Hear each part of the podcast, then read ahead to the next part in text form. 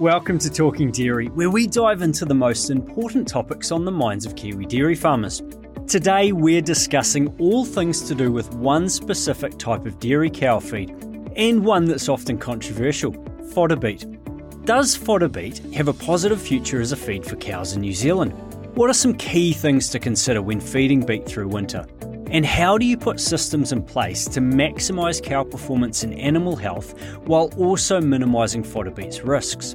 Well, here to answer those questions and more are Dairy NZ scientist Dr. Roisin Woods and veterinarian Dr. Charlotte Westwood. Roisin and Charlotte have been involved in a three year research project on fodder beet, and they'll be sharing the results with us. This episode is one of two that'll focus on fodder beet for the New Zealand dairy industry. Our second episode will come out in August and will feature Dairy NZ senior scientist Dawn Dalley and North Canterbury dairy farmer and veterinarian Trish McIntosh. Dawn and Trish will be working through their farm level understandings of fodder beet feeding, based on learnings at Southern Dairy Hub, and in Trish's case, on her own farm and out and about with her farmer clients. So look out for that session later in the year. In the meantime, let's get rolling with part one. Roisin and Charlotte, thank you so much for coming on to the Talking Dairy podcast today. It's great to have you with us. Roisin, to get started, most of the information that we're discussing today has come about from a Dairy NZ led research project. Can you tell us a bit about that project and your role at Dairy NZ? Thanks, Ben. I'm a farm systems scientist with Dairy NZ, so based down in Lincoln. And when I started my role two and a half years ago, one of the first projects that I got involved with was a fodder beet project. And that's funded by the Ministry for Primary Industries, Dairy NZ, and PGG Wrightson Seeds, working together with AgResearch and farmers. And our three year project is now coming to an end. And we've got some interesting findings. Cool. Which is what we're going to be discussing today, right? Yeah, absolutely. Nice one. Hey, Charlotte, tell us a bit about your role. Where do you fit in this fodder beet space and how have you come to be working alongside Roisin and the project team? Oh, hey, thanks, Ben. Look, my background is that I'm a veterinarian originally, but over the last sort of oh, quite a long time now, I have really focused my interest on the nutrition of New Zealand cattle, sheep, and deer. And where I'm based is at also at Lincoln, but with the PGG Wrightson Seeds team at Kimihia Research Centre. And when PGG Wrightson Seeds got involved in financially supporting the project, I got involved as well as part of the support for the project. And to be honest, Ben, it's been a real journey of learning and exploration, this project. And I feel really privileged to be working alongside Roisin and Dawn Dalley and the other members of the technical committee. Cool. Hey, set the scene for us, Charlotte. Roughly when did Kiwi dairy farmers first start using fodder beet? And do you have any idea how many are using it now? I'm also interested in wondering have there been any trends in its uptake? Oh, look, those are some good questions, Ben. Well, look, fodder beet's nothing new to the dairy industry. It's been fed before. It's been fed in Europe since the 1500s, believe it or not. And certainly in New Zealand, it's been around back since the 1920s mainly as mangles. Some listeners may be more familiar with family members and, and old photos of mangles being fed to cattle, but it's really made a comeback probably from the mid 2000s onwards. And initially, it was just a few handful of hectares that were trialled out on a few farms around 15 years ago. As an industry, we probably peaked an area of fodder beet at about 80,000 hectares that was planted in 2018. And it's just come back for a range of reasons, probably around about 48,000 hectares 2021, and probably something similar for the coming season again. Thanks, Charlotte. And it'll be good to have a have a chat a bit later about why it's come back a bit from 2018. So, Roisin, let's start with a wider question around fodder beet for dairy cows. What was the motivation for you, Dawn, and the project team to set up the SFFF fodder beet project? Ben, a lot of the earlier research around fodder beet was around transitioning onto the crop. And that was mainly to reduce the incidence of rumen acidosis that we were seeing with fodder beet. And so there's heaps of good information out there on transitioning onto fodder beet on our Dairy NZ website. But the motivation for this project came from farmers who were early adopters of fodder beet, and they were starting to question the role of the fodder beet crop in their systems due to the known nutritional challenges, but also anecdotal impacts on milk production and fertility. And in a separate project called the Forages for Reduced Nitrate Leaching program, we'd actually measured some environmental benefits from feeding fodder beet. So this project, we kind of scoped it so that we could partner with farmers and better understand those challenges and see if we could identify systems that minimize these risks that the farmers were seeing, whilst also capturing those benefits that we saw through our other project. Charlotte, you've been around the industry for a while, and I hear that you're quite pro fodder beet. What value do you see fodder beet bringing to farm businesses in New Zealand? Look, Ben, there's some really good aspects about fodder beet, and that's why we see a really healthy future for fodder beet within the New Zealand dairy industry. So some of the good things about fodder beet is that when it's well managed agronomically, you can get some really good dry matter yields, like a lot higher levels of dry matter yields per hectare compared with other crops. So provided crop and costs aren't too high, we can get some really decent dry matter grown at a relatively low cost on a cents per kilo dry matter of crop growing. probably a second key thing that's really good about fodder beet is because it's not a member of the brassica family. Beet isn't susceptible to some of the common diseases that can potentially take out brassica crops, such as clubroot or dry rot. So that's awesome because it means that we can use fodder beet as part of the cropping rotation to stretch out the amount of time in between planting brassica crops from year to year. So that's really helpful. As um, has already been alluded to, the high feed value of fodder beet is another good news story about the crop. The bulb particularly is an amazing source of water soluble carbohydrates or simple terms sugars. So there's heaps of energy for any of the animal classes to support some really good weight gains condition gain in the case of lighter conditioned animals heading through the winter whether that be in calf dairy cows or pregnant ewes and finally, the other reason there's a really good future for fodder beet is the useful things for the environment too that Roisin's already talked about. The low protein content of fodder beet bulbs means a reduced loss of nitrogen from the crop, which is great in terms of leaching under that crop. And as well as that, compared to pasture fed ruminants, animals that eat beet have been shown to emit less methane per kilograms dry matter of fodder beet consumed. And, and hey, that's got to be really good for the for the environment. Roisin, as part of the project, I understand that you did a survey of dairy farmers relating to fodder beet. Did any concerns about cow health come through those results? Yeah, the survey results around fodder beet use and feeding practices really set the scene for the project. It gave us an mm. understanding of how fodder beet was being managed at that point in time. And one of the questions that we asked farmers was why they stopped feeding fodder beet. And one of the most common answers were because of animal health issues or because of cost and management challenges, sort of were the most common responses to that one. We also found that a greater proportion of those farmers feeding fodder beet reported metabolic issues compared with those that weren't. And in this project, we've been focusing on understanding which beet feeding practices might minimise impacts on animal health and performance. And if anyone listening is wanting to know a bit more, we've actually published the results of that survey in the NZSAP, New Zealand Society of Animal Production, in 2020. How would they find that article? Is that online? Yeah, that's available on the NZSAP website. Cool. We might chuck that in the show notes too, just to make it easier for people. Charlotte, putting your veterinarian hat on, can you give us a couple of key things that we could be concerned about with fodder beet feeding for cows if the management isn't quite done spot on? For sure, Ben. Look, as Roisin identified through the survey, there can be some animal health issues that occur when any of the stock classes, but particularly cattle, eat fodder beet, particularly if a very large proportion of the diet comes from just fodder beet and not much else, just because it's too high quality. So, with that high quality, the first animal health issue that we can sometimes see is a condition called rumen acidosis. Some people call it grain overload, but it happens on beet as well. Put simply, it just means that you get an accumulation of just too much acid in the rumen of the animal. And that causes a whole range of potential stock issues, starting off simply an animal being found dead at the extreme end. And if the animal is still alive and on, on its feet, the animals would be scouring, have a bit of a gut ache, like a colic, and become quite dehydrated. So the eyes will sink in and don't look too well. And with the acidosis, we can get a secondary rumen wall damage that can lead to uh, bacteria getting into the blood and ending up in the liver and lungs, or also a condition called laminitis, which affects the feet. So we can usually avoid rumen acidosis by careful management and planning, careful transitioning of animals from pasture-based diets onto the fodder beet, keeping a really yummy, tasty source of good quality fibre, like from baleage or good quality ryegrass straw, and most importantly, from preventing animals from breaking out onto larger areas of fodder beet during that transition phase, particularly. And the other possible issue sometimes for animal health challenges for cattle on fodder beet is a potential deficiency of dietary phosphorus when you're feeding higher rates of fodder beet. And animals need that phosphorus for growth and development. And in the case of pregnant animals, obviously the needs of the unborn calf need to be accounted for with potentially low phosphorus.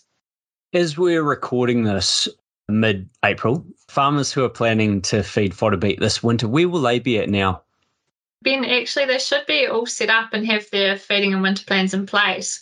However, there could be some flexibility with the timing of feeding of different supplements on some farms. And really, in this podcast, we're just wanting to start the conversation for next year's planning. And there could be a few options that farmers could implement now for this winter. So there's the expression that we can't manage what we don't measure. Charlotte, how relevant is that when we're talking about fodder beet crops for dairy cattle? Oh, for sure, Ben. Look, it's highly relevant, as for all crop types, but particularly fodder beet. Simply, if we don't know how much fodder beet's in your paddock, it's really hard to develop a safe and effective feeding plan, particularly during the transitioning of cattle off pasture onto crop. So, what we're talking about is making sure some dry matter crop yields are done well before any animals go onto that crop. And if you're not that confident about yielding your fodder beet crop, that's okay. There are a lot of people and organisations around now who'll do those yields for you. So, some of the main tips and tricks to remember when you're yielding your fodder beet crops is firstly, yield the fodder beet leaf and bulb separately from one another. And then when you get the dry matters back on those, you can work out the ratio of leaf to bulb. And that's really handy for working out some of the nutritional requirements of your animals. Probably the most important thing is to send a sample of both the beet, bulb, and leaf away to get a dry matter percentage or content determined. Because if we just pick some random dry matter percent off Google or wherever, it can lead to a lot of error when we're calculating or converting the wet tons per hectare to dry matter tons per hectare. So don't pick random numbers. I understand that the leaf and bulb are quite different nutritionally. Is that important to consider when you're measuring yield and feed testing? Yeah, well, this is one thing that's come out really well from the three year project that Roisin's been running. And it's because the leaf is full of protein and phosphorus. So that's good stuff nutritionally. And the leaf isn't as risky for causing rumen acidosis. So the more leaf on average, the better. On the other hand, the bulbs contain really low levels of protein and phosphorus, good environmentally, but not necessarily good for animals. And with all the sugars in those bulbs, you're more likely to get rumen acidosis. So if we know how much leaf is present relative to the amount of bulb, so that leaf to bulb ratio, we can decide the extent of risk of protein and phosphorus deficiency in those stock classes that have higher requirements, and as well as the risk of acidosis for those crops that have a lot of bulb and not much leaf. So, yeah, the ratio will influence the nutrition of the animals that eat that crop. Why is it important to test my feeds rather than using a book value, particularly when it comes to beet?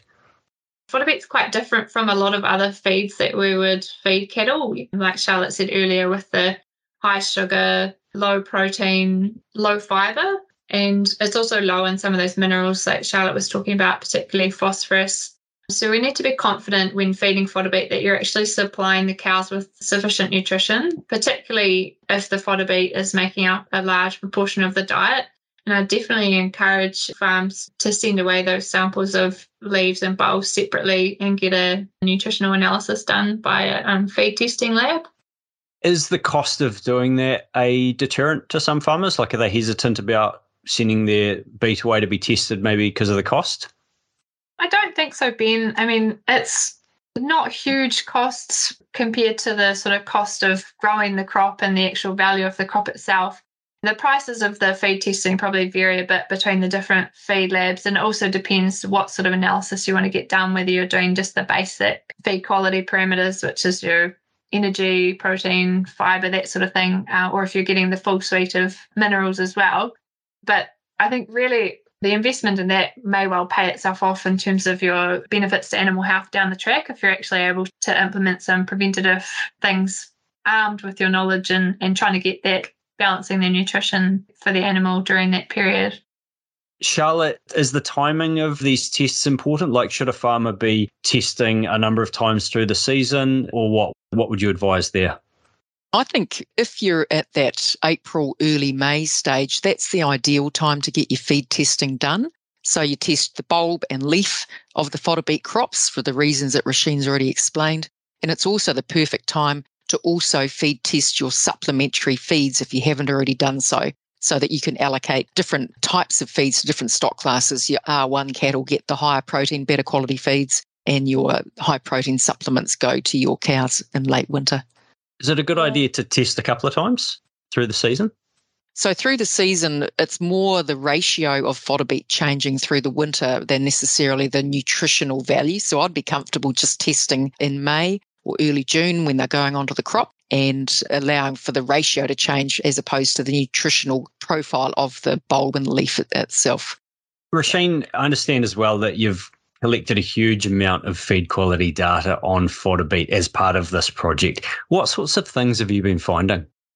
Yeah, that's right, Ben. We've been collecting fodder beet samples over several years now from all around the country, I guess predominantly in South Island, where a lot of the fodder beet's grown. And we're seeing huge variation in fodder beet feeding values. So things like protein and minerals. And that's between regions, but also between different cultivars of fodder beet within the same region. What sort of variation are you talking about? As an example, Ben, we've got samples where we've analysed them for things like crude protein, and particularly if talking about the bulbs, we've seen fodder beet bulbs ranging in crude protein levels from anywhere from 4%, which is really low for a cattle feed, up to 11%. And just as a reference point, the recommended dietary intake of protein is around 12% for dry dairy cows, which would be those cows grazing over the winter period, sort of thing. And we're also seeing significant variation in things like minerals like the phosphorus, which is another reason why it's really important to test your own fodder beet so that you actually know what you're feeding. Roisin, we've already talked about the need to supply sufficient nutrition. How would a farmer match up what the animal needs with what's coming from the diet? Oh, great question, Ben. So we've actually got a tool available on the Dairy NZ website called Feed Checker. And this has been updated as part of our project so that we've improved the input options for fodder beet to reflect the nutritional composition of the leaf and bulb. We've already talked about how they're quite different nutritionally. And so you can now easily enter your feed test results. If you send away samples to the lab and get some results back, you can now enter these as custom feeds and we've also got improved options for entering things like your dry matter content of the leaf and bulb. And you can also enter your percentage of leaf and percentage of bulb. So Charlotte mentioned earlier about that sort of proportion of leaf and bulb. And you can also sort of customize your utilization of that crop to reflect what you're sort of seeing on the ground. And we've also added in a section which could help with crop allocation and break size calculations there. But definitely, if in doubt with any of this nutritional stuff, talk to your vet or your nutritionalist. But yeah, the feed checker tool is a really handy starting point to start getting your head around what you're actually feeding your cows after you get your feed test results back. Charlotte, following on from that, where Roisin was talking about the feed checker, do the feed demands of pregnant dairy cows stay the same over winter, or do things change as spring calving cows get closer to calving? Yeah, for sure, Ben. Look, it's really about the protein demands of the cow that certainly do change as we head through into late winter and she's getting closer and closer to her due calving date. The old calf inside starts to get pretty greedy for high quality proteins as the calf gets bigger. And the growth spurt that you see heading closer to calving means, of course, that the unborn calf, combined with the udder developing as well, if she's starting to get close to what we call springing, is that a greater demand for protein in late winter and certainly much higher than earlier on, say back in May and June when they were first transitioning onto the crop. And what about the fodder beet crops themselves? What happens to those over the winter? Oh, yeah. Well, this is the bit of a challenge. As, as the, the cow's got a greater demand for protein, ironically, at the same time, we get those cold frosts that really hit into July. You know, you might get the odd dump of snow further south. And that results in the leaves disappearing off the top of the fodder beet plants. So, as we mentioned before, those leaves are a good source of protein and much higher than the bulb. So, what we end up with is that the fodder beet crop starts to get a bit out of whack in terms of the protein requirements because we're losing the high protein tops and we're getting a, a higher proportion of those bulbs. So, look, it's not easy to pick up the protein deficiency in late winter in cows that are on a fodder beet dominant crop. It's not that we can easily test for that in terms of the cow herself. But what we can start to see is cows that may be close to or at their due dates and they're calving down on the crop because with the protein deficiency, they haven't shown as much of udder development as springing. So that's always a little bit of a flag if you're getting cows calving down on crop, but you're not seeing springing with udder development. And as Roisin mentioned, was that the feed check is awesome because it lets you test assumptions like changing the ratio of tops to bulbs with your actual feed tests that you've collected as Roisin's advised. And that means that you can mix up some of your supplements. For example, if you've got different silages and baleages on hand and you feed test those, you can actually save your higher protein feeds for later in winter and feed your lower protein feeds earlier in winter when the demands for those protein by the early or mid gestation cows aren't quite as high as they are in late gestation. So you've already said that many farmers planning to feed fodder beet will already have their feeding systems in place for the coming winter. Is it too late for those farmers to make changes or are there still some opportunities? Yeah, for some farms, there could still be opportunities. Ben. So I guess the first step is knowing the nutritional content of what you have on hand. So as Charlotte said, your crops and your supplements and using tools like the feed checker to calculate what you're likely to be supplying with these. And if you find that there's a deficiency, is there an opportunity to move around the timing of some of when you feed particular supplements? I think Charlotte already mentioned if you've got a higher protein baleage or something on hand, could you feed that later in pregnancy or later in winter when that demand is higher. So you may have the opportunity to move around some of the feed that you already have on hand just to better match up with the demand from the animals. Well, we're at the end of the podcast actually, and so we're down to our final question. And I just I thought it'd be nice a nice way to wrap up this podcast by asking you both, you know, what are the practical take homes that each of you have learned from this project? So beet's a unique feed with many positive attributes, but it's also got some known nutritional risks. And we can work around those and manage our feed to minimize the extent of those nutritional risks to cattle. We've seen huge variability of fodder in terms of nutritional content and quality. And so we're really encouraging farmers to test their own feeds, both for the dry matter content but also for feed quality, such as your proteins and your minerals, and making sure that you're testing your bulbs and your leaves of fodder beet separately. And also important to also test your supplementary feeds that you might feed alongside your fodder beet crops. There are still options to prioritize different feeds to different stock classes, even though we're getting close to winter at the moment. You can use the feed checker tool or another software to make sure that you're supplying sufficient nutrients to your cattle over this winter period. Those are really good points, Roisin, as your three take homes. I guess to add to that, a couple more take homes, if you'd like, from me would be to really acknowledge that every farm manages their fodder beet in slightly different ways. And look, at, at the end of the day, farmers are really happy with how their fodder beet system's working for them by all means, we're not here with this SFFF project to tell people to change their fodder beet systems for the sake of change. I'm very much of the opinion if it ain't broke, don't fix it. If your fodder beet system is working really, really well, we hope these findings have been of interest, but carry on. But if there is opportunities to take some of these findings and refine your system, that's really good too. And then probably my other sum up on this one is that I still have that very firm belief that despite some of the nutritional challenges to animals that consume fodder beet, I still believe that the crop is very much here to stay as part of our farming systems.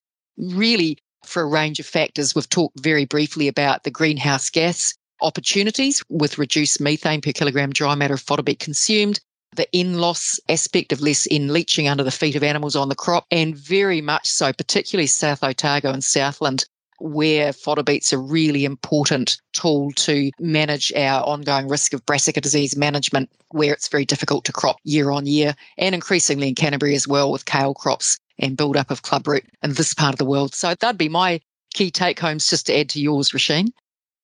Hey, well, thanks, Roisin and Charlotte, for coming on the podcast. Really appreciate it. And uh, for any farmers who want to just go a bit deeper into this, aside from the, the article that we mentioned, is there anywhere that they should go to for some reading? Yeah, we're just in the process at the moment of updating our Dairy NZ website fodder beet pages. So I guess keep an eye out on those. And we've got a couple of upcoming publications in New Zealand Grasslands Association oh. conferences as well. But we'll make sure that we let everyone know when those are coming out. Good stuff. Well, thanks so much to both of you for joining me. Oh, thanks, thanks ben. ben. Really appreciate the opportunity. Yeah, it's been great. Thanks for tuning in to Talking Dairy. We hope you enjoyed the episode. If you'd like to check out more of our podcasts, go to dairynz.co.nz forward slash podcast or find us on your favourite podcast platforms.